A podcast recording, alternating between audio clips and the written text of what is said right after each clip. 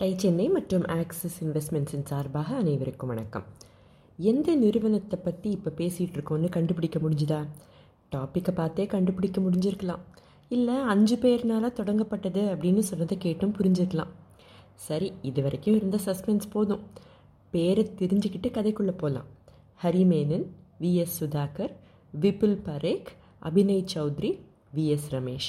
இவங்களால் தொடங்கப்பட்ட நிறுவனம் தான் பிக் பாஸ்கெட் பெங்களூரை தலைமையிடமாக கொண்ட இந்த நிறுவனம் டிசம்பர் ரெண்டாயிரத்தி பதினொன்றில் தொடங்கப்பட்டது.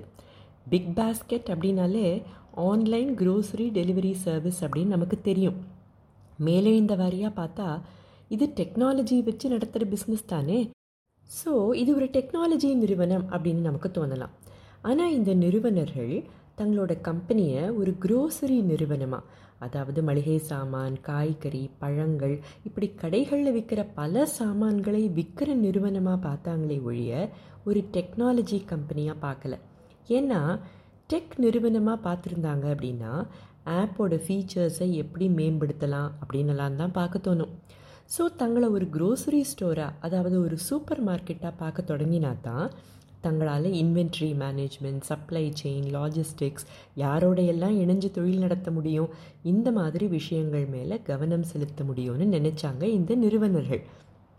தொழில்நுட்பத்தோட உதவியை எடுத்துக்கிட்டாங்களே தவிர தொழில்நுட்பத்தை மட்டுமே வச்சு நிறுவனத்தை தொடங்கலை. இந்த ரெண்டுக்கு வித்தியாசம் இருக்கு இல்லையா? ஒரு coffee shop we serve coffee to customers அப்படின்னு சொல்கிறதுக்கும் we serve customers by serving them coffee அப்படின்னு சொல்கிறதுக்கும் டிஃப்ரென்ஸ் இருக்கு இல்லையா?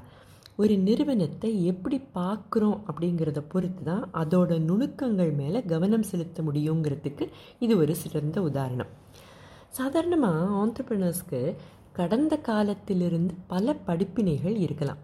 அது அவங்களுக்கு பல விதத்தில் உதவியாகவும் இருக்கலாம். ஆனால் இதில் ஒரு டவுன் சைடும் உண்டு. இவை சிந்தனைகளை ஒரு பெட்டிக்குள்ளே கட்டுப்படுத்தியும் வைக்கக்கூடும். இந்த அனுபவங்கள் நிறைந்த காலகட்டம் வேற. இப்போ தொழில்நுட்ப வளர்ச்சியும் வாடிக்கையாளர்களோட எதிர்பார்ப்பும் மாறி வர சூழலில் கடந்த காலத்தையும் எதிர்காலத்தையும் பேலன்ஸ் பண்ணுற விதத்தில் நிகழ்காலத்தில் சிந்திக்க வேண்டிய கட்டாயம் இருக்கு இல்லையா? ஏற்கனவே இன்டர்நெட் வளராத நிலையில் ஒரு ஆன்லைன் பிளாட்ஃபார்மை ஏற்படுத்தின அனுபவம் பிக் பாஸ்கெட் நிறுவனர்களுக்கு இருந்தது. அந்த காலகட்டத்தில் வெற்றி பெற முடியலை.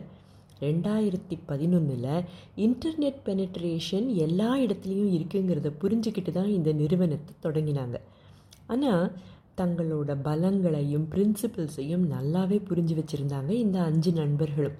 தவிர அஞ்சு பேரும் வேறு வேறு விதமாக நினைக்கலாம். ஒவ்வொருத்தருக்கும் வேறு வேறு ஏரியாஸில் இன்ட்ரெஸ்ட் இருக்கும் திறமை இருக்கும். இதை எல்லாத்தையும் சமாளிக்கணும் தானே? இவற்றையெல்லாம் மீறி இவங்க அஞ்சு பேர்கிட்டையும் ஒரு பெரிய பலம் இருந்தது. மாற்றத்துக்கு ஏற்ற மாதிரி தங்களை மாற்றிக்கணுங்கிற நம்பிக்கையும் திறனும் இவங்கக்கிட்ட இருந்தது. சூழல் திறமைகள் மாற்றங்கள் எல்லாத்தையும் அழகாக அரவணைச்சிக்கிட்டு வளர தொடங்குச்சு பிக் பாஸ்கெட் மார்க்கெட்டில் இப்படி ஒரு தொழில் நடத்த வாய்ப்புகள் இருக்குது கஸ்டமர்ஸ் நிறைய பேர் இருக்காங்கன்னு தெரிஞ்சால் ஒரு நிறுவனத்துக்கு போட்டியாக நிறைய நிறுவனங்கள் வரலாம். அதே ப்ராடக்டையோ அதே மாதிரியான சர்வீஸையோ கூட கொடுக்கலாம். அப்போ காம்படிட்டிவ் அட்வான்டேஜை எப்படி ஏற்படுத்துறதுங்கிற ஒரு கேள்வி வருமா இல்லையா? எல்லா ஆண்டர்பிரினர்ஸுக்கும் மனசில் தோன்ற கேள்வி தான் நம்மளை மாதிரியே இன்னொருத்தர் வந்துட்டாரே அப்போ நம்ம தொழில் முடங்கி போகாதான்னு கவலை வரலாம். பிக் பாஸ்கெட்டுக்கும் போட்டியாக சில நிறுவனங்கள் வரத்தான் செஞ்சுது. என்ன செஞ்சாங்க?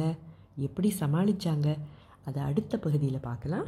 அதுவரை டை சென்னை மற்றும் ஆக்சிஸ் இன்வெஸ்ட்மெண்ட்ஸின் சார்பாக அனைவருக்கும் வணக்கம்.